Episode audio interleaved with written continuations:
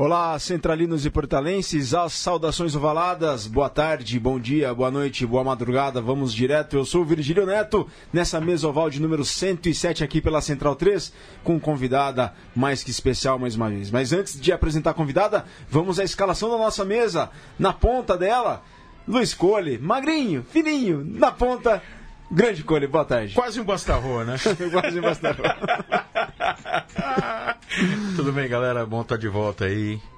Bem, bem aconchegado aqui no, no Mesoval novamente. Maravilha. E com ele não tem galho. Do meu outro lado, Vitor Ramalho. Tudo bem, Vitão? Tudo bom, Virga? Cole, que é um monstro agora da narração esportiva, dos comentários esportivos, ele está transcendendo as modalidades, né, Cole? Exatamente, é, exatamente. Handball, futebol, qual é? basquete. Basquete também? Olha. Basquete também, basquete também. Aliás, Cole, no programa passado, inclusive, a Marjorie comentava, não sei se foi a Marjorie ou era a, a Izzy, que adorou a sua voz da Colipídia.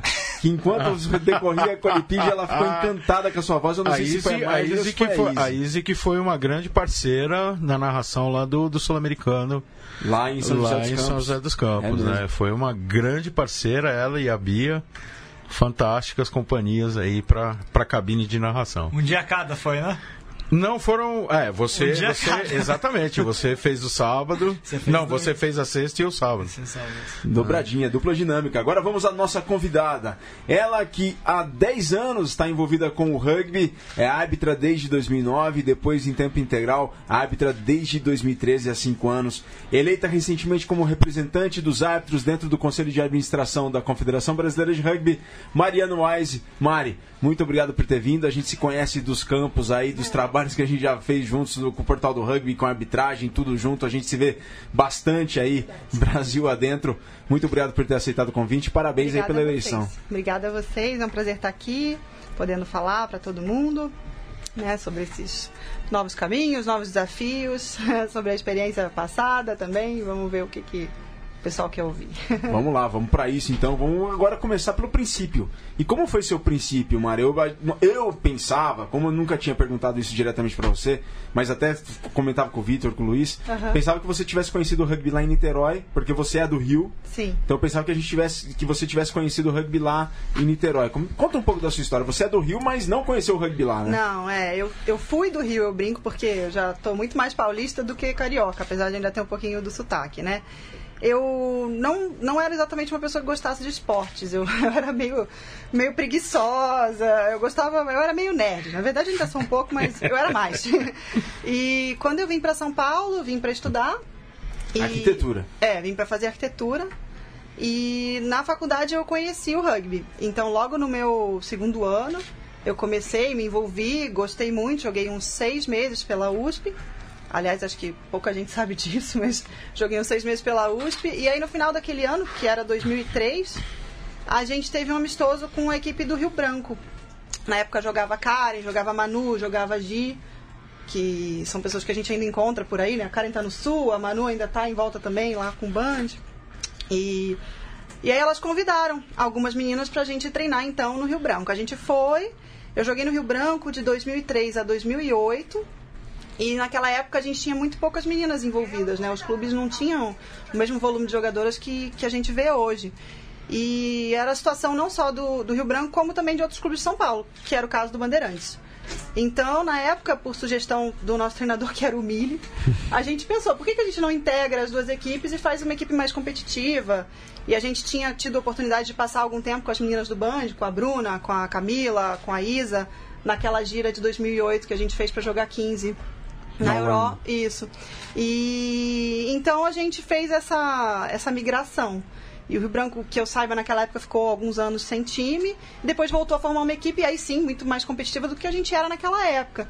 E esse grupo acabou ficando no Band. No Band eu joguei de 2008 a 2012, até o final de 2012, que foi quando eu decidi que chega de carreira de jogadora, vamos, vamos ficar dedicado exclusivamente para arbitragem. Então, Mas você já estava envolvida com a arbitragem desde 2009, né? já, já. Na verdade, eu acho que até um, se eu não me engano, em 2008 eu já estava atuando como auxiliar, né? Principalmente nos jogos masculinos, a gente não tinha tantos árbitros formados, eram sempre as mesmas pessoas. E eu lembro que a gente fez um curso de nível 1, na época no Constâncio, numa salinha, sabe? Essas coisas com o pessoal antigo que já deve todo mundo ter passado por aqui. E, e aí, na época, formador era o, era o, o Mourão, Lembro dele, lembro do Xavier, o sócio, que também desde essa época. Aliás, o sócio eu acho que. O sócio é O sócio associado. é sócio desde. É, o, sócio, o sócio é o nome que a gente precisa no Mesoval em breve, que é um cara engraçado. Tem muita história aí pra contar, com certeza. Então eu fiz o nível 1 e comecei a atuar como auxiliar. E, enfim, fui me envolvendo mais, fui ficando mais próxima de pessoas que têm, têm um papel importante na arbitragem. Eu sou muito, muito próxima do Xavier, eu brinco que ele me apadrinhou, me banca, sempre me, me propõe desafios e me ajuda bastante, me orienta. E sempre me provocavam. Ah, você, você ia bem, você devia investir nisso, o que, que você quer? Então, se eu não me engano, em 2010 a gente teve um, um curso nível 2 aqui no Brasil. Veio o Bata, o Santiago Slinger do Uruguai, para dar esse curso, com os educadores daqui do Brasil. E aí eu lembro que eles me, me botaram assim meio contra a parede naquele momento. Tá, mas o que, que você quer? Você vai, você vai se dedicar? Por que, que você não se dedicou? E eu acho que eu tinha muito medo na época, porque a gente pensa, né? O árbitro é um papel meio infeliz por um, Oh, por um certo lado. Então eu tinha muito medo de de entrar em campo e errar. E comprometer as equipes, e me comprometer. Então eu tinha esse receio. E aí eles falaram, não, mas árbitro nenhum sabe absolutamente tudo. Vai, conforme você for errando, você vai aprendendo, tem espaço. Então eu comecei a ter aquilo já como um plano, mas eu ainda estava muito envolvida com o jogo. Só que chegou num ponto em que o jogo começou, as equipes femininas, né, começaram a ser muito mais competitivas. A gente estava também, vamos brincar, ou não, eu já estava 10 anos jogando, então já não era mais o mesmo desempenho de antes. E eu não conseguia dedicar o mesmo tempo também para arbitragem e preferi priorizar outros projetos meus. Desculpa, para arbitragem não, para o clube. E acabei priorizando outros projetos. Então a arbitragem casou muito com isso, porque é uma dedicação pessoal. Então, se eu conseguir me dedicar e me esforçar, eu vou vou estar performando bem, um desempenho legal e vou conseguir jogos bons. Se não, sou eu sozinha que perco. Sim. Não existe o, o mesmo comprometimento com jogadores que você tem quando você está numa equipe. É claro que num torneio, quando você tem um time de arbitragem, existe uma expectativa de desempenho. Mas ali naquele momento a escolha era essa. Ou eu abro mão de outras coisas e venho treinando e, e- e luto para garantir ou manter o lugar que eu tinha, que eu já estava perdendo naquele momento dentro do clube. Ou eu me dedico para uma outra área na qual eu tenho espaço, na qual querem que, que, eu, me, que eu entre de cabeça. Aí eu tomei essa decisão. Aí, pronto, parei de jogar. Não vou dizer que eu nunca mais joguei, porque às vezes tem uns beach rugbys e aí a gente né, dá uma. Mas dá uma falou, e você falou, Mari, que você não tinha a mínima, o mínimo interesse por esporte quando era Não mais tinha. nova, né? Não e sua mãe se surpreendeu quando você É, te ela- viu jogando, né? É, ela bem, minha mãe me acompanha, ela fica repostando. Aliás, tem uma coisa muito engraçada da minha mãe, eu já conto. Mas ela fala que eu não corria assim um metro se precisasse, que eu tinha preguiça. Eu era aquela criancinha que ficava, ai, pra que, que eu vou correr? Eu preciso estudar, eu preciso ler. Imagina, criancinha assim, né? Não era muito normal, eu acho. Mas guardei aí essa energia pra esses anos de esporte agora. Mas o, o- essa coisa engraçada da minha mãe é porque ela acompanha muito, né? Desde quando eu jogava. É sua fã número um. É, minha fã número um é minha mãe. Isso sem dúvida. E eu lembro uma vez que a gente tava. ah, eu tava habitando em Amsterdã, no torneio local. E a seleção do Brasil tava jogando a, a série mundial. E aí tinha uma. bo- botaram uma foto no Facebook da Alhambra Nievas apitando o Brasil. E de longe, ela não estava muito focada, né? E aí a minha mãe olhou aquela foto e falou assim, repostou a foto e botou assim, minha filha Mariana apitando a final do Mundial em Amsterdã. Eu falei, quando eu olhei, sabe quando dá aquele desespero branco, aquela vergonha? Eu falei, meu Deus, eu não tô fazendo nada disso, o que, que ela tá falando? Liguei pro Brasil, falei, mãe, tira agora, por favor, tira isso, não, Não sou, sou eu. Não sou eu, eu não estou apitando esse torneio. Não poderia apitar o Brasil, não sou eu, tira isso do ar. Aí ela tirou, mas eu tenho até um print disso pra provar. Que, Que ela fez. é. Mas sabe que, sabe que essa história da, da Mari sobre não, não jogar rugby, não gostar de esporte antes, é algo até. Eu vejo isso no, no rugby. Tem muita gente no rugby que não se interessava, mas que acaba conhecendo a modalidade e, e começa a praticar rugby. Isso é bem interessante. É. O rugby tem essa, essa coisa de ser diferente, né? Você não tem tantas restrições quanto os outros esportes impõem. Você tem que ser necessariamente bom em alguma coisa específica. O rugby é mais democrático nesse sentido, É, né? tem. Tem, mais espaço espaço. para todos os tipos de pessoas, todos E os no rugby universitário a gente puxa todo mundo, então. Nossa, nossa, com certeza. Com certeza, é bem, bem diversificado mesmo. Ó, galera, estão aqui na nossa audiência. Lucas Toniaso colocou aqui, o Lucas, inclusive. Parabéns, Mari. Com certeza vai agregar na- mesa do conselho. Ah, o Elito legal, Parra, obrigada. salve Pelicanos. Marcião do Alibe. Gosto dessa árbitra, séria e Ah. sabe muito bem o que faz no campo. Ô, Virga, isso daí é um comentário de peso, viu? Porque se o Marcelo falou que ele Se gosta, Marcelo se ele não gosta. gostasse. Acabou o mundo, se mais Se ele não gostasse, ele comentava aqui nem nos garrafais, viu? Então, Olha, Bom saber, obrigada aí pelo apoio. esse, esse vale a unanimidade, a unanimidade mesmo, esse garante. totalmente aqui, ó. O, tá, tá, tá tendo um. o André Luiz, o boy, Mari, você está me devendo um hambúrguer. Ah, tô devendo, boy. Devo não nego, pago quando puder. Devo, não pago, nego enquanto puder. assim. Também pode ser, a gente pode meter essa ordem aí. Tô Olha aí, você ficou sabendo da eleição para o conselho de administração via portal do Rugby. Conta O um pouco resultado, o resultado, Tá, o mas resultado. e aí, como é que foi o- esse convite? Como é que rolou isso e como é que se deu a sua eleição? Na verdade, o Mariano né, veio conversar comigo quando dessa, do encaminhamento dele para assumir o papel de gerência da arbitragem e ele sugeriu, ele me perguntou se eu estaria interessada. E aí a pergunta foi, o que, que eu teria que fazer? né? Porque, bom, Mariano efetivamente- de Goicoechea. Isso, Mariano Goicoechea. E eu perguntei, Mari, porque era o cargo, o cargo era dele antes, ele teve que abdicar o cargo para assumir o de gerente. Então eu falei, tá, mas o que, que eu faria? Qual seria a minha função? O que, que seria esperado de mim? E por que, que você está pedindo para mim? Né? Porque tem N árbitros, muitos aqui em São Paulo, super qualificados, então por que, que você está pensando no meu nome?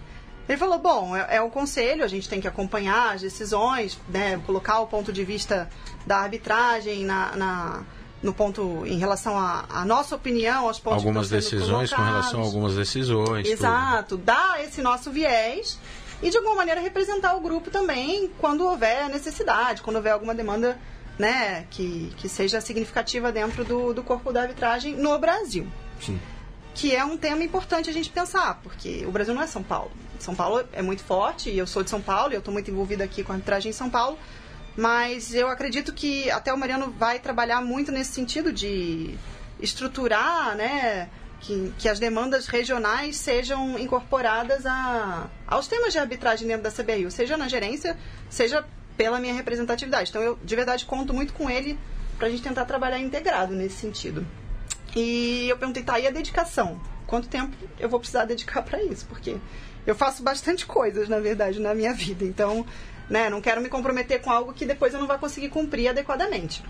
Ele falou, não, as reuniões acontecem mensal ou bimestralmente, você precisa de um tempo para se preparar, ler as pautas, se inteirar, conversar com quem você achar que entende que é necessário e poder se posicionar na reunião. E eu acreditei que eu consigo sim fazer isso, acho que é importante, me interessa, é uma maneira de eu, uma maneira a mais de eu me envolver com o rugby, com arbitragem, de tentar contribuir.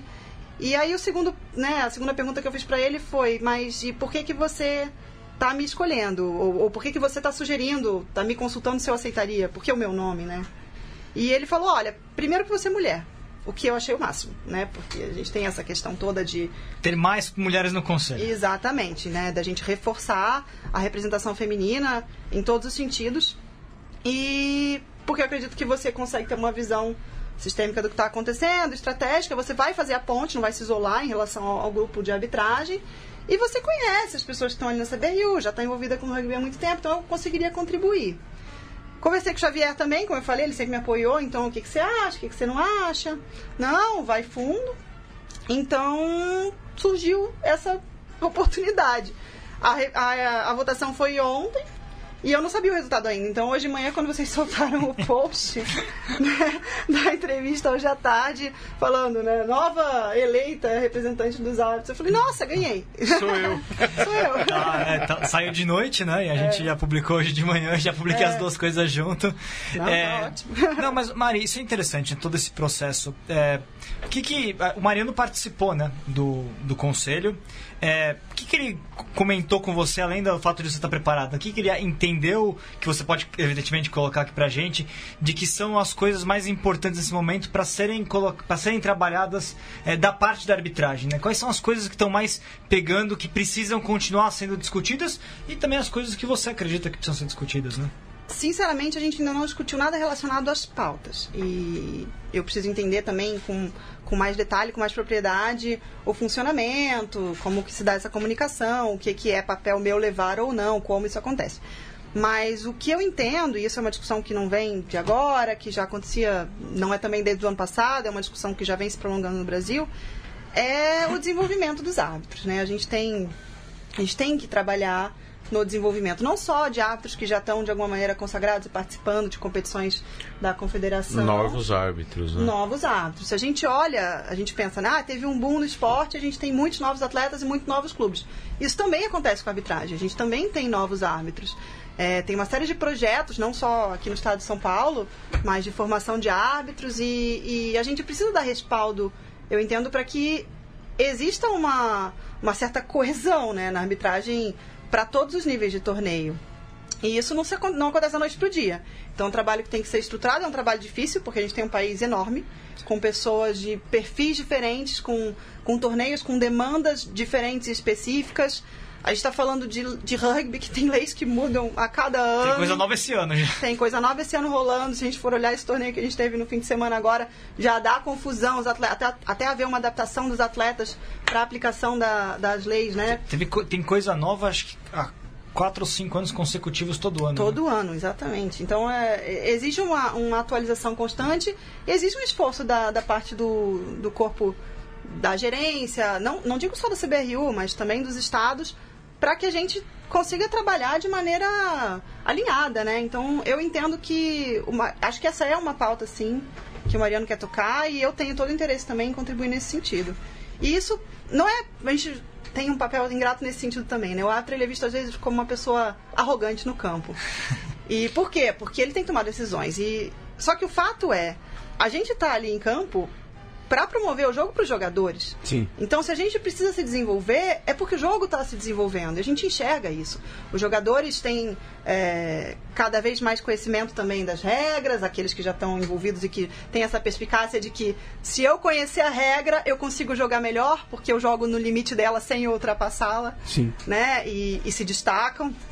Ah, então a E se gente revêem o tempo todo e sabem onde eles o estão errando. tempo e inteiro, o tempo inteiro. E questionam e colocam a gente também em dúvida ali naquela hora. Você fala, não, a decisão é essa, tem que tomar alguma decisão. Mas, enfim, o fato é que a gente tem que se, se desenvolver porque o jogo está se desenvolvendo, os jogadores também estão melhorando, técnica e fisicamente.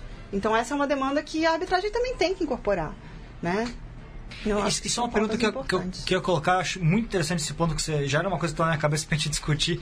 Essa questão. É, Evoluiu-se muito rápido no rugby os jogadores, a parte técnica e da parte física, sobretudo a parte física, né? A gente Sim. tem um boom muito, muito claro na, na forma com que os clubes têm buscado preparação física para os seus jogadores, né? Sim.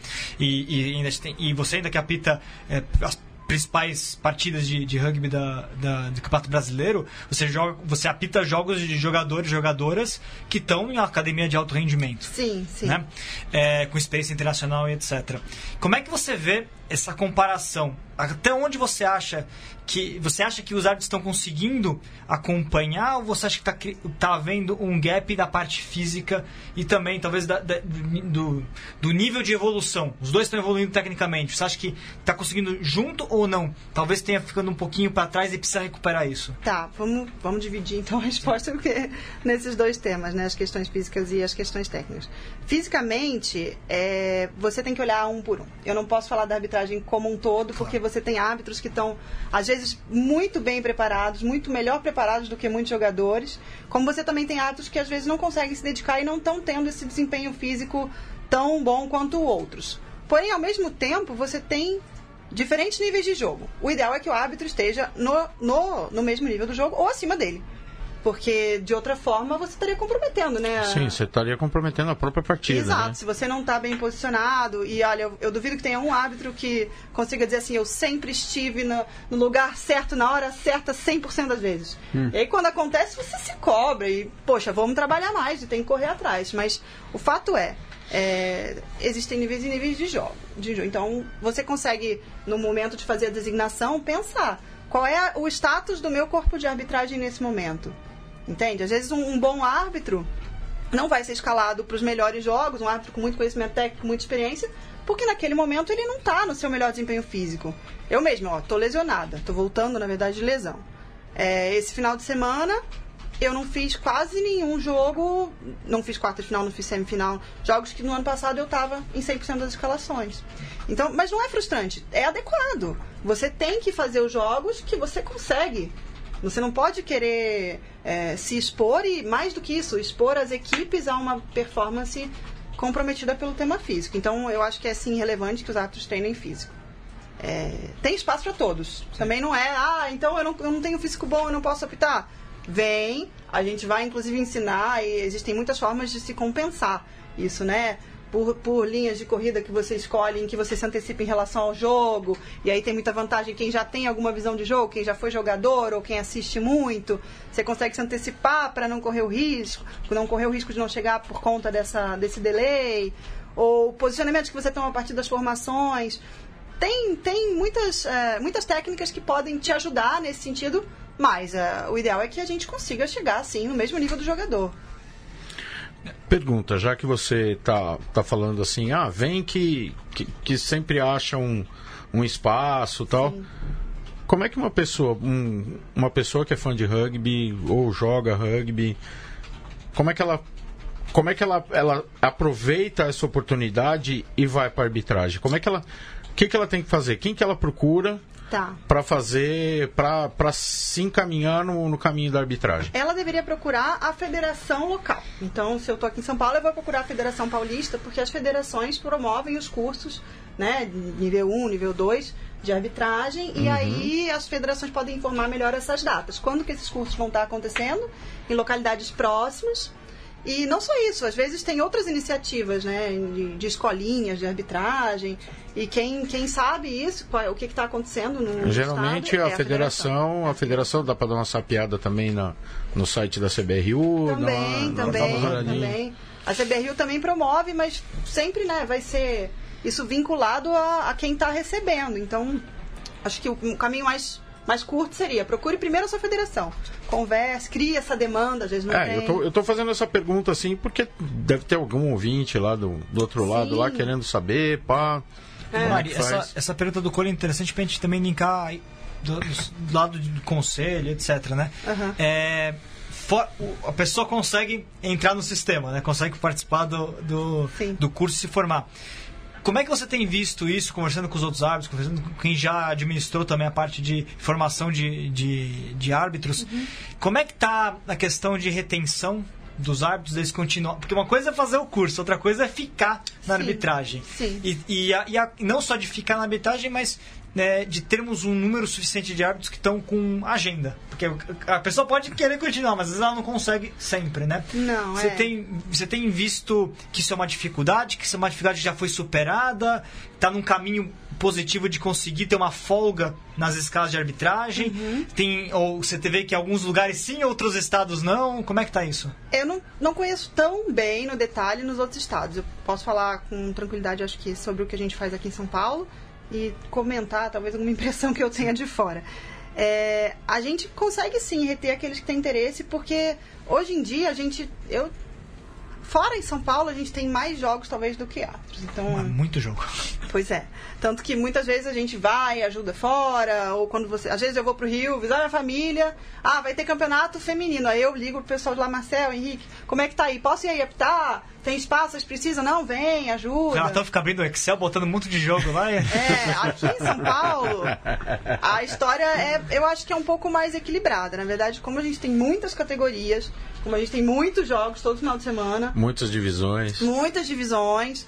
É, a gente também tem muitos árbitros, mas não necessariamente todos eles na cidade de São Paulo, onde acontece a maior parte dos jogos. Então, Uhum. a gente tem lá uma planilha de disponibilidade. Isso é o mesmo sistema que a gente usou alguns anos atrás na CBRU também. Então, você coloca lá com a maior antecedência possível quais os dias em que você tem disponibilidade para apitar.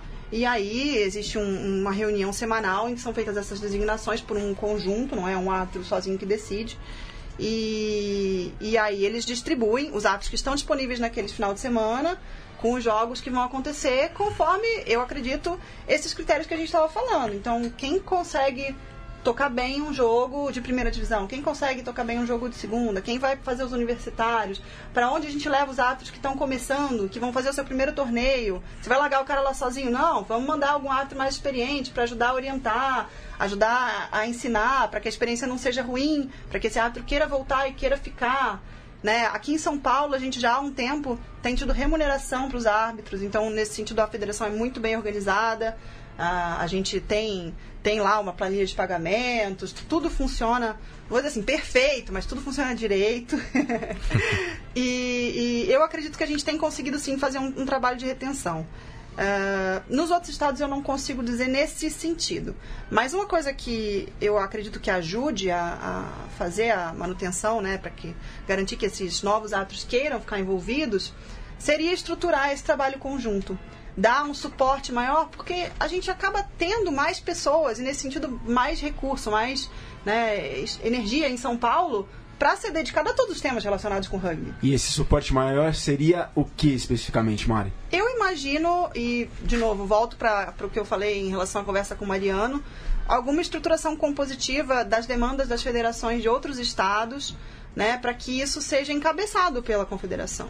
Então, ele, enquanto gerente, ou ele ou qualquer um enquanto gerente, considerar e, e ponderar que essa necessidade de desenvolvimento, ela não é só em São Paulo. A gente tem que olhar pelos árbitros da região sul, tem que olhar pelos árbitros do, do centro-oeste, do nordeste, dos outros estados do sudeste, do norte. Quem que a gente tem fora daqui? O que, que essas regiões precisam? Eu sei que a CBRJ já tem promovido cursos em, em fora de São Paulo, né? Mas é, o que mais pode ser feito? Sabe? Será que era, é interessante fazer algum intercâmbio? Eu não sei, eu tô falando agora coisas da minha cabeça que estão aparecendo. Acho mas- que é o momento pra gente fazer isso também, né? é, é um exercício, tem que ser um exercício de, de estruturação, mas eu, eu entendo que é uma visão que o Mariano quer promover. Pelo menos as conversas que a gente tem tido são nesse sentido, de é, como, como engajar melhor as outras federações para que, esse, que esse crescimento da arbitragem não aconteça tão focado só aqui no estado de São Paulo. É, a questão Legal. talvez não seja o problema, não é o, o como vai fazer para escalar o Super Sevens ou, ou, ou o Super 16, o Taça Tupi. Não, O não. problema tá no dia a dia de conseguir rechear as competições Sim. localmente. Sim, e aí você tem, às vezes, o surgimento de árbitros que você. Quando que a gente imaginaria que um jogador de seleção juvenil, como era o Cauã, em pouquíssimo tempo viraria Platais. um árbitro internacional? O Henrique é a mesma Platais. coisa. Então, é importante a gente fomentar essa, esse interesse pela arbitragem, né? Bom, na audiência aqui nós temos audiência internacional. André Santa Cruz, lá do Paraguai, está acompanhando. Beth, lá em Cuiabá, lá do Melina. Beth. Rente também tá. Beth é nossa futura árbitra, hein, Beth? Nem vem querer ficar de jogadora, não. Pode É. vir pro time de cá. Ó, o recado tá dado. É recado de alguém do conselho, hein? Cauã tá aqui na audiência, ali que até o Cauã coloca aqui. Um mulherão desses, bicho, né? Ele coloca assim, para, eh, pelo Oh, Faustão. Murai. Lisotti tá acompanhando. Luiz Sampaio Bernardo. Rafael Teixeira Freire, Soró, lá da Holanda, acompanhando. Léo Carneato, Santiago Neto, Aurélio Spegel tá acompanhando também. E o Luciano Nascimento, lá em Minas Gerais, em Barroso, tá na audiência. Legal. Estamos chegando quase na metade da Mesoval número 107, a hora da tão esperada Colipídia com Luiz Cole, esse locutor que não dá mole. Vamos à Colipídia, então. Hoje, dia 24 de abril. Em 1961, foi fundado o metrô de São Paulo. Ô, parabéns, Cole! Parabéns, Cole! Obrigado, obrigado. Foi fundado o metrô de São Paulo, 50 anos. Quando vai acabar? Hoje. Oi? Quando vai acabar? Ah, não sei. Aí você pergunta pro chefe. Mas, mas foi fundado, mas a primeira estação foi entregue quando? 74. Só 13 anos. então. Não, o 61, é, 13 anos. Não, sim, é seis, né? Seis É, anos. seis, é. Hum, Em, mil- em- no 19 de abril de 2012, esse 19 de abril, hein, gente? Eu tô Tô. na semana. Isso, da semana, por quê? Porque faltou na da Qualipídia da semana passada. Então eu tô aqui. A pessoa sentiu fome. Isso, dia 19 de abril de 2012 foi adotado o Dia do Índio como o Dia do Rugby Brasileiro. Foi quando adotaram né, o, o índio tupi como símbolo da seleção brasileira. Eu Não, postei é na. verdade. É Então aqui o Não, autor, eu aqui o vencedor, é Eu verdade. postei no Instagram a arte da- do dia Sim, da. arte, arte que você copiou de alguém, né? Não, arte, o o Virgínia mandou fazer arte. eu sei, é, Não, ué. a, a arte de quando. Quem que deu a ideia? É verdade. Da- da Quem que eleição. deu a ideia? Foi o Vitor.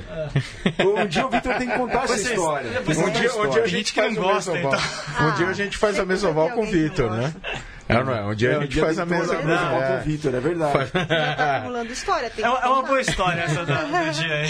É legal, até, até eu não sabia, ele me contou e até tem um envolvimento nisso aí, mas eu nem me lembrava. Mas É, dia 24 de abril de 1990 foi colocado em órbita, em órbita o telescópio espacial Hubble. Ah, massa. né?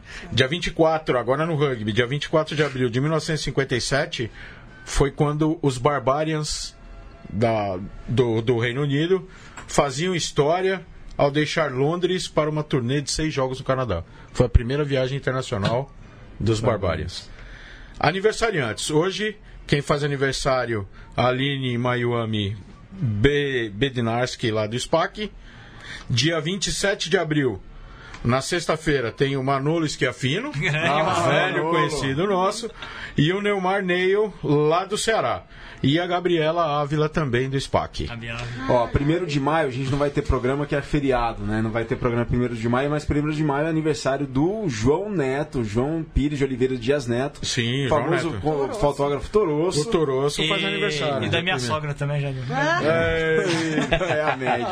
Não, mas tem mais gente, tem mais Fala. gente. Dia, dia 28 de abril, a Gabriela Andrade, lá da ESPN, e o Pedro Leal, jogador de Portugal. Não, o Pedro Léo Pipoca. Isso. Pipoca! É, o, a alcunha do, do Pedro sabia, Léo né? Pipoca com capa. Com capa, viu? Um capa. Dia, capa. dia 29 de abril, o Vitor Bandeira, lá do Curitiba. 19, vai fazer 19 anos, é um juvenil lá promissor do Curitiba.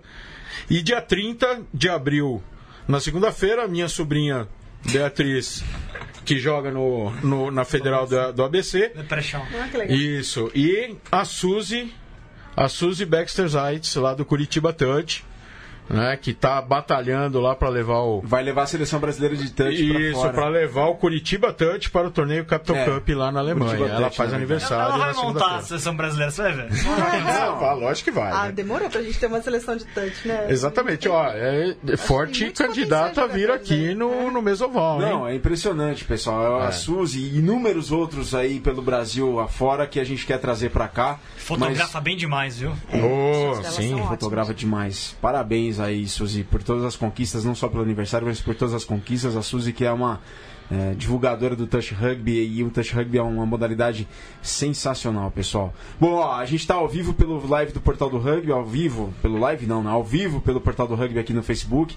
Mandem suas perguntas, tá aqui, ó. Falando em perguntas, chegou aqui o Manuel Sequeira, ele coloca aqui, Mari, Manu. só cheguei agora, Mari, orgulho de você. Ele escreveu. Ah, o Manu foi meu primeiro técnico lá na USP na época. Nem USP era, era FAO. Não era nem USP. O primeiro dos primeiros, assim. Ah, que bacana. Ó, a- o Rony Castro, Rony, outro dia escrevi, eu falei o nome dele errado. Rony, num programa anterior, me desculpa, tá, Rony? Eu falei teu nome errado. O Vitor me corrigiu, mas eu não cheguei a corrigir no ar. É, tem duas perguntas aqui, uma é do Rony, a primeira é do Rony. E a audiência exclusivíssima da Isadora Celurulo, a Izzy tá aqui acompanhando. Adoro. O Rony pergunta, Mari, algumas pessoas iniciam na arbitragem e por algum motivo acabam deixando pra lá. A federação busca saber o porquê da desistência dessas, pe- dessas pessoas? Olha, Rony, eu não participo tão ativamente nesse sentido da. Ainda. Ainda. Não, isso é verdade.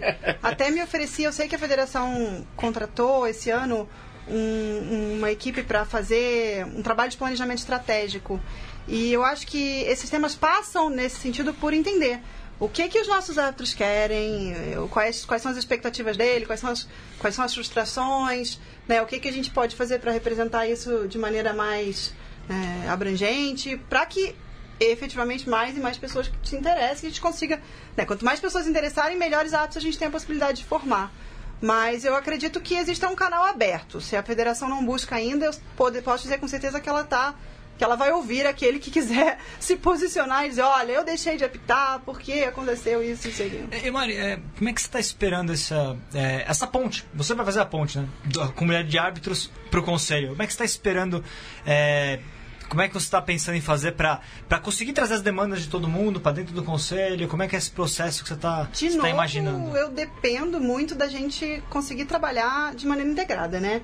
É, como eu falei antes, o Brasil é um país enorme, a gente tem árbitros em todas as regiões com demandas diferentes, e aí isso é um- uma questão, porque às vezes são demandas que podem ser até conflitantes. Eu tenho estados que têm árbitros que vão querer falar de alto rendimento, e eu tenho estados em que você não tem uma formação de nível 1 suficiente para atender as demandas de jogo. Então a gente precisa conseguir estruturar para poder priorizar quais são as demandas relativamente importantes, considerando esse corpo, né, como, como todas as regiões, e não somente Sudeste, São Paulo. E em paralelo, eu acho que existe uma outra função que é a gente tem também que dar suporte à federação.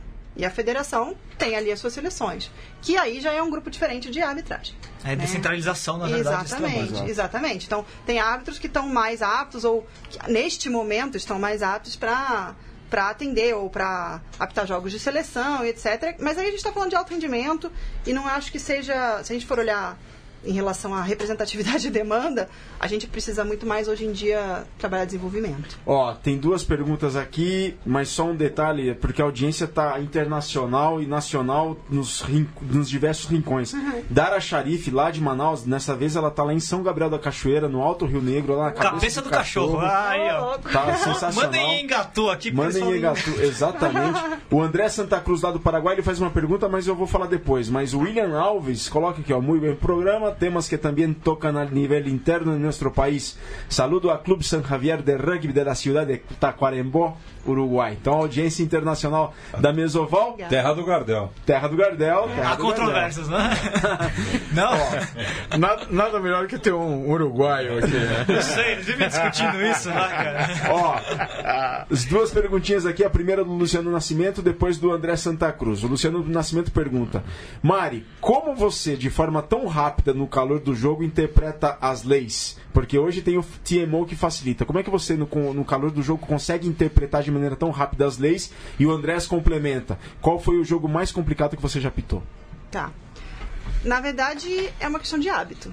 Você vai ganhando velocidade conforme você vai fazendo mais e mais jogos, conforme você vai se preparando mais e mais. E é claro, né? Tem algumas dicas e tem alguns truques que a gente aprende aí também com os, os muitos coaches que a gente tem ao longo da vida. Então, tem, tem muita. Tem um- uma questão que para mim é muito importante. Bom, primeiro você precisa chegar, né? Você precisa estar ali para poder tomar uma decisão. Se você não chegar e não estiver no lugar certo, na hora certa, você vai tomar a decisão errada. Em segundo lugar, você ter imagens das fotos. Qual é a primeira foto? Qual é a primeira ação que clica na sua cabeça tem alguma coisa de errado nessa imagem. Porque você- a gente está acostumado com o jogo, e isso vocês, como qualquer um, que, Sim, qualquer sim. audiência de rugby, a gente percebe, né? Por que, que esse cara tá fazendo desse lado desse rugby? Tem alguma coisa esquisita aí. Por que, que, por que, que essa mão tá aí e não deveria estar? Então, tem fotos que te acionam as ações. E eu não sei, eu não entendo nada de sinopse cerebral para fazer tomadas de decisão nesse sentido. Mas para mim é, é- é muito essa. Chegar à imagem, qual é a primeira imagem, o que, que acontece depois disso. Você tem indicadores, tem Sim, pistas. tem gatilhos de decisão. É um pouco por aí. E é óbvio, né? Aí você erra, né? É inevitável. Aí você vai lá, você tá preparado, você chegou, você tá no lugar certo, e aí, pum, você toma a decisão errada. Esquece. Vai pra próxima decisão. Porque a quantidade de decisões que a gente toma em um jogo não é pequena. Então, se você não passar pra próxima, Vocês você têm- acaba o seu jogo. Vocês têm média, assim? Você faz, vocês fazem uma média de quanto, quantas eu vezes vocês esse dado, intervêm? mas eu acredito que já, já tenham pesquisas que demonstrem isso sim. Tem que dar uma pesquisada. Isso é mas interessante, é né? bastante. E o jogo mais difícil? É. Jogo mais difícil eu tenho alguns. Eu tenho alguns. Pra mim, normalmente são jogos que são muito parelhos, em que a gente acaba levando pra prorrogações e aí você fica, você tem que estar muito afinado ali ou, ou afiado, na verdade, com o jogo pra você não perder assim um, um- qualquer erro que de alguma maneira vai comprometer aquele resultado. É, eu tive uma partida que foi no começo do ano passado, em Carlos Paz, no Sul-Americano Feminino, que eu fiz a disputa de terceiro e quarto, que valia vaga para Hong Kong. E foi um jogo que acabou 5 a 0 Assim, até o final, último minuto. Então, eu diria que aquele foi um jogo inteiro eh, desafiador, porque eu não podia errar. Não podia errar. Mas hum, nesse sentido foi o jogo mais difícil. Se eu for falar o jogo mais difícil é, emocionalmente, eu vou começar a contar todo o meu histórico de erros e aí não é legal, né? Isso é uma coisa, uma coisa legal que você colocou, né? Porque é, isso faz parte. Eu sempre falo isso pra todo mundo que começa a reclamar da arbitragem, né? O jogador ele pode errar algumas vezes na partida, que assim, tá todo mundo esperando que o jogador erre na partida. Os jogadores erram na partida e ninguém vai reclamar. Mas o árbitro, se ele erra uma coisinha, ele é um ser humano, né? Aí pronto, cai o mundo, né? Mas ele, no fundo, acaba errando como o jogador também erra, né? É, eu queria te co- colocar, um, colocar um- um- uma questão interessante. É, o que, é mais difícil? Apitar um jogo de um Paulista A ou de um Paulista C? Apitar um jogo de um Sul-Americano na parte de baixo ou na parte de cima, por exemplo? É, ou seja, é mais difícil apitar um jogo do- de duas equipes que estão num nível de preparação alto ou mais difícil apitar um jogo duas equipes que não estão no nível de preparação alto? São dificuldades diferentes, né? Uma você tem que estar na altura do jogo fisicamente, você tem que estar na altura do jogo tecnicamente, que são essas categorias mais, mais altas, mais desenvolvidas. Porque senão você compromete, já que o jogador vai estar acima de você. Você se perde o jogo. Você perde o controle do jogo nesse sentido. Em relação às categorias mais, mais básicas, de iniciantes, etc., o que acontece é que a organização do jogo não é tão boa. Então você precisa se lembrar o tempo inteiro de se reposicionar, porque às vezes as corridas, ou as linhas, ou os, as posições que você toma não vão funcionar ali. Porque o cara, não tendo cego, ele vai pelo cego, entendeu? Então você tem que, você tem que se antecipar um pouquinho mais ou, ou ficar calmo para não, não ser engolido pela confusão do jogo.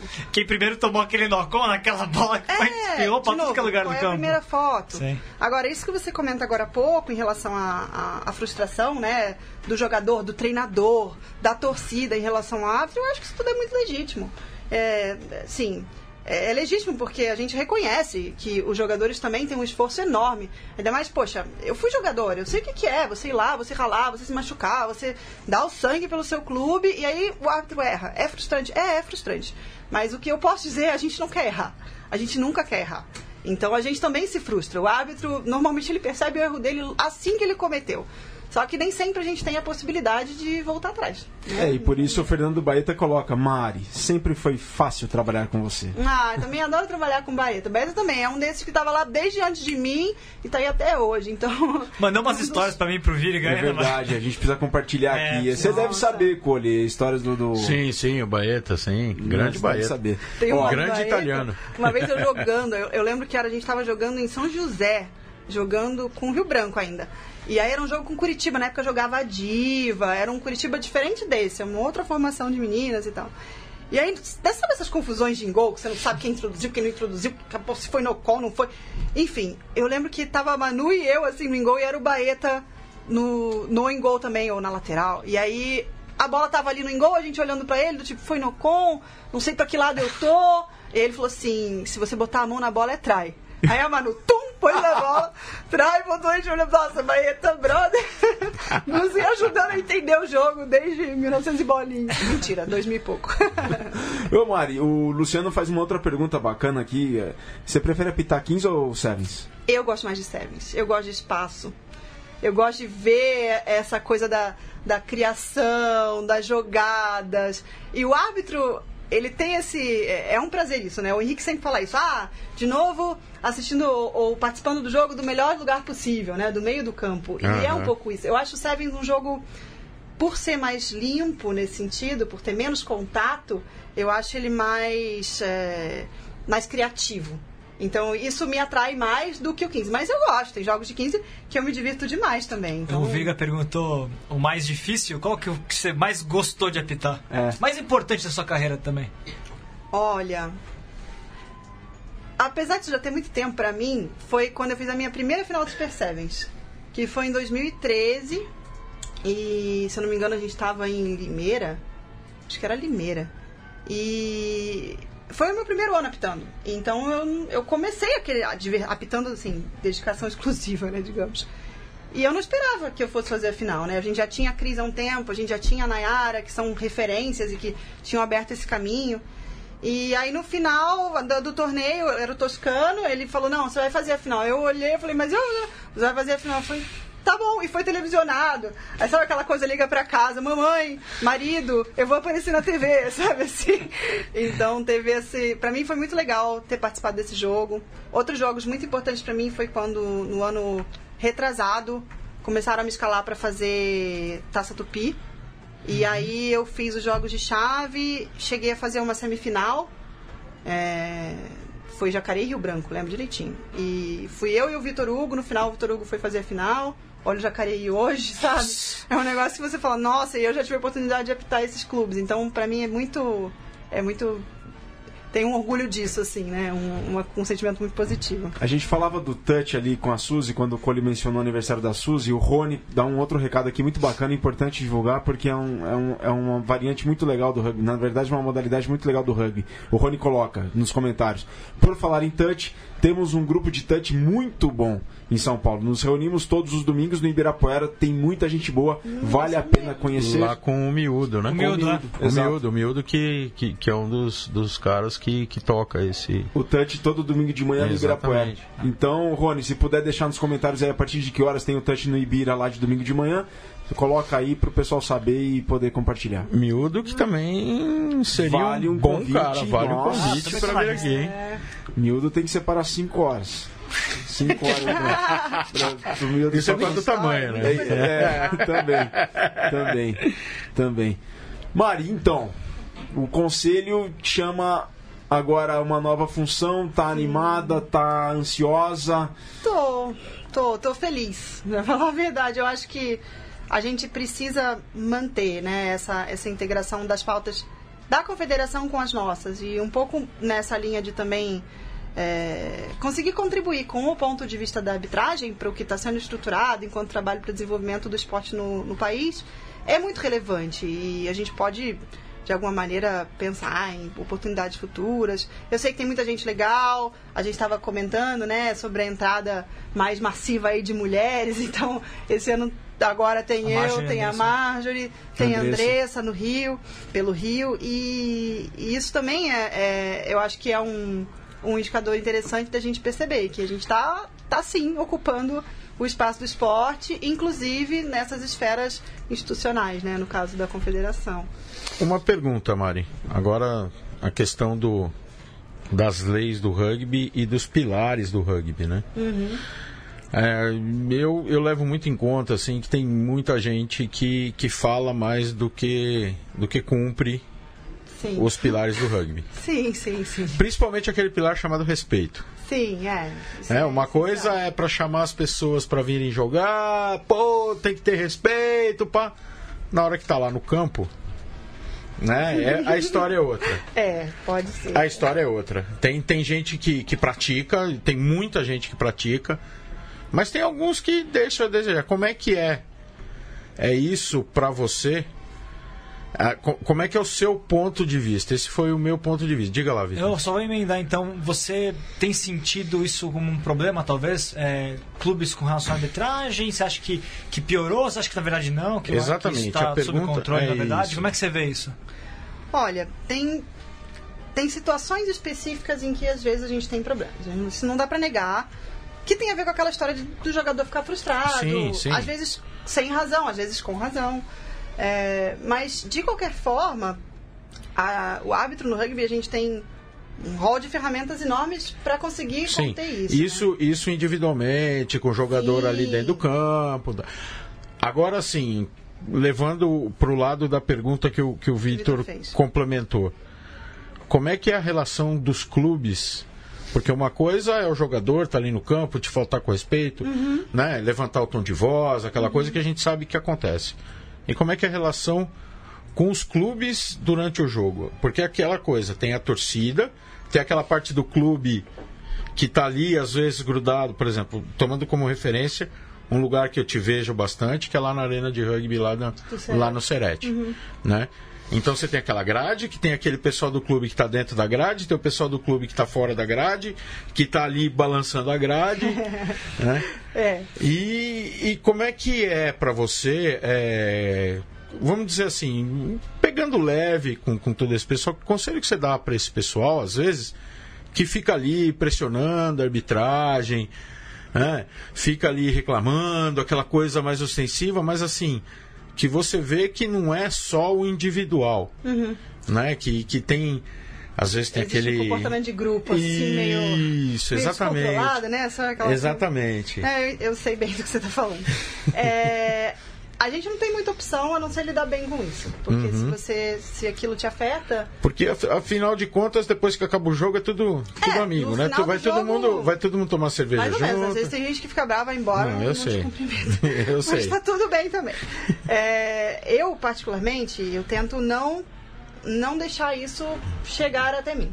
A torcida tem o seu papel, ela tem a sua função. Sim. É um pilar do rugby, como você falou a respeito. Então, o conselho que você falou, talvez seja praticar um pouquinho de empatia. Se põe no lugar da pessoa que está ali Exatamente. sabe? Talvez essas pessoas desconheçam a pressão que é você estar num jogo de 80 minutos, tomando decisão atrás de decisão, né, numa situação em que, gente, não é legal, não é legal penalizar, não é legal dar cartão. Ninguém gosta disso. A gente quer ver o jogo fluir. Então, é, tentar entender um pouco, talvez, o ponto de vista do árbitro como uma pessoa isenta. Porque eu acho que uma das coisas, um dos, dos estopins para para que aconteça esse comportamento agressivo, hostil por parte da torcida, ou dos treinadores, ou dos clubes, às vezes dentro, é, é você partir de uma premissa de que o árbitro tem uma intenção de te sacanear. Isso não existe. Isso não existe. Tá? Isso é uma coisa que a gente trabalha muito, muito, muito.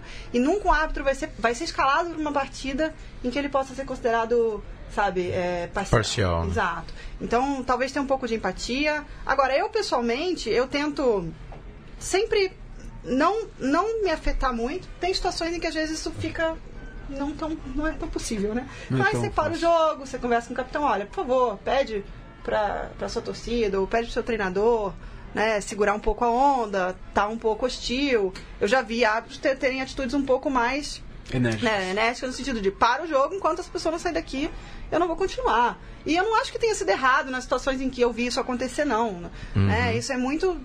Aí é, é, é casuística. A gente tem que olhar quando aconteceu, por que, que aconteceu e tentar controlar. Porque a ideia de todos nós é promover o esporte no, no, no âmbito dos seus, dos seus pilares. Então, É, na verdade, na verdade, o árbitro ali é um facilitador do jogo, né? Exatamente, exatamente. O ideal é que a gente não aparecesse tanto. Tem situações em que. o- árbitro não cria penal, né? Aquela coisa. Quem que faz o penal? Isso é o árbitro que fez o penal? Então é. Tem, um, tem uma, um ponto que eu imagino que é muito importante, e a gente precisa trabalhar melhor esse ponto, acho que aqui no, no Brasil como um todo, que é um lance da, da nossa relação pessoal com os clubes. Então tem muito árbitro que às vezes não está aberto, inclusive para não é não tá aberto, talvez a gente não tenha essa, essa dinâmica estabelecida, né, de conversa mesmo com os clubes, de acabar um jogo e você ir conversar com o treinador. Tudo bem, claro que às vezes o cara não quer olhar na sua cara, você não, não vai falar com ele, mas se, no momento em que tiver as, as energias estiverem um pouco mais controladas, que, que você achou do jogo? Você tem algum comentário que você queira me fazer? Tem alguma situação que você gostaria que eu revisasse? Tem alguma dúvida? Né? Às vezes você faz um jogo. Já aconteceu isso comigo. Às vezes eu fazer um jogo ruim, ruim, ruim. De acabar o jogo e conversar. Poxa, vamos conversar. Olha, eu, eu acho que, que a gente podia ter gerenciado melhor essa situação assim, assim, assim. Entenda que não é, não é a nossa, nossa função corrigir o seu time, mas assim. Eu, eu acredito que existe espaço pra gente também admitir quando a gente erra. E isso vai nesse, nessa linha de empatia. A gente é humano, então. Sim, claro. Claro. E esse negócio do, do feedback é interessante, né? Porque primeiro, é, às vezes acontece duas coisas. Primeiro que o, o outro time pode estar certo, o árbitro errou e acontece esse diálogo, isso é importante. Sim. Mas também pode acontecer o contrário, que a reclamação é fruto de um desconhecimento de regra.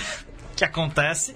Sim. Ou então de que, assim, nenhum, do, nenhum. Não vivemos no mundo do Black Mirror ainda. Ainda. Então, assim, você não tá voltando pra ver o que aconteceu Não. naquela hora. Não tá dando replay instantâneo. Então, Isso acontece demais. Isso. ele assi- me enxergou uma coisa que não aconteceu, e se você pegar o vídeo, vai perceber depois. É. E muitas vezes, às vezes, eu sei que tem clube que pega revê, reclamou do árbitro naquele lance, mas depois foi rever e não era bem aquilo. Porque é difícil, mas tá na beira do gramado, tem uma Exato. grade, tem um monte de gente na sua frente, às vezes. E aí? Não, e, e- e de Né? novo, né? Às vezes acontece até durante o jogo esse questionamento, sabe? Quando o jogador vem pra você assim, ali não foi tal coisa.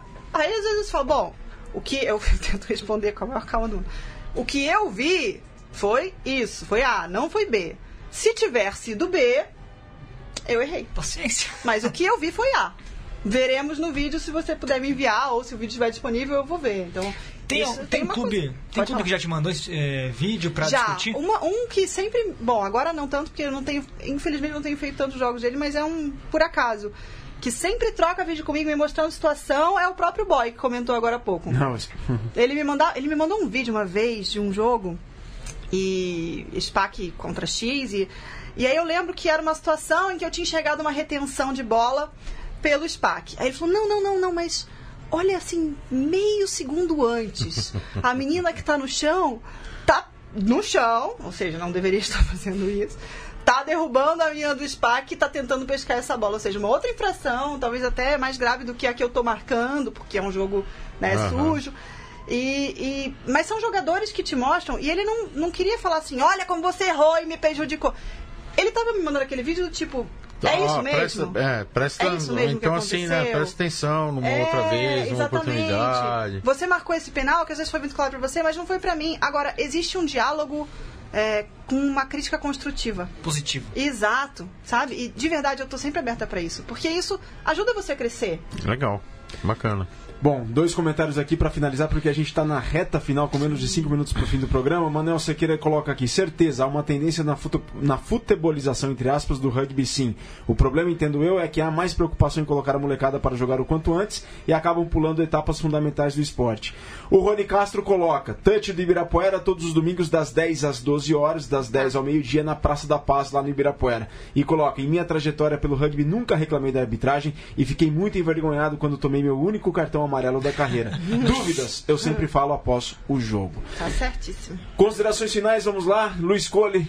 Considerações finais. É, uma, uma notícia bacana aí é que abriu o voluntariado para participar do, do Mundial lá do Japão. Isso é Quem se interessar, quem se interessar a ir para o Japão trabalhar para o rugby, né, é uma, uma, uma grande oportunidade. rugbyworldcup.com. Isso, rugbyworldcup.com e também o desejar boa sorte lá para os nossos parceiros norte-americanos com a nova liga, Major uma nova tentativa de, de, de rugby lá nos Estados Unidos, a Major League Rugby, né? Eu acho que são os meus destaques por agora. E os jogos internacionais, né? Vitor Ramalho, você os resultados da Shapers, da Resultados da Challenge? Challenge Temos aqui, Cup. né? Challenge foi Blues, Cardiff Blues 16 a 10 em cima do francês Po. Pô, Po. por favor. E, pô, sim, claro, eu não. É que o Diego não consegue falar o nome do time, mas continua. e o Gloucester ganhou, venceu o Newcastle Falcons, uma, uma, uma disputa interna lá da Inglaterra, 32 a 12. 30 então, é. 33 a 12.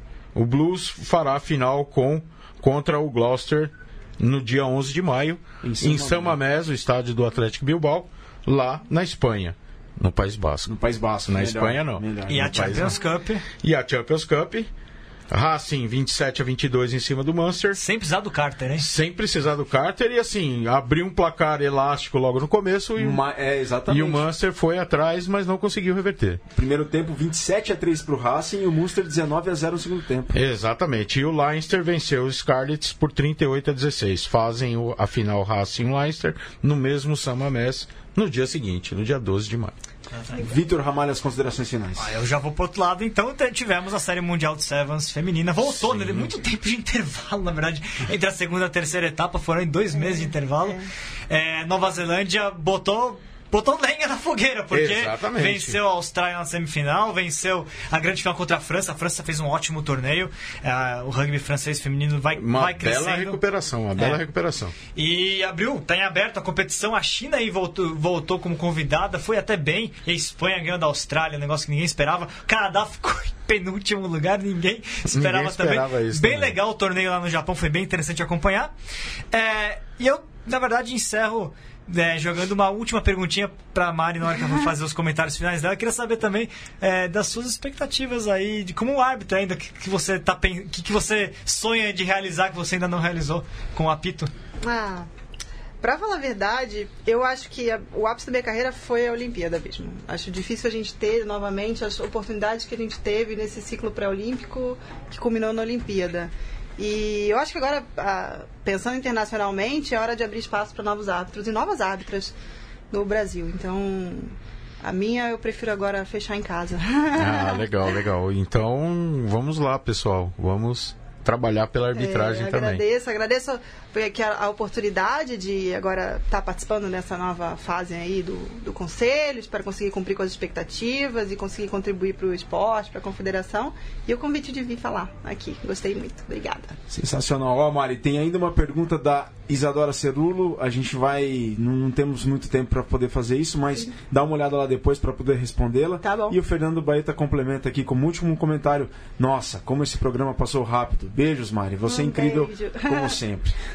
obrigada, Baeta. Beijo aí para todo mundo. Bom, é isso, galera. Essa foi a centésima sétima mesa aqui pela Central 3. A gente volta na próxima semana. Desculpem não conseguir ler todos os comentários, nem fazer todas as perguntas para Mari Wise, porque foi um Eu programa repleto. Se eu puder, eu respondo. Vai lá, lá, responde e a gente fica por aqui até a próxima semana. Saudações ovaladas e um grande abraço.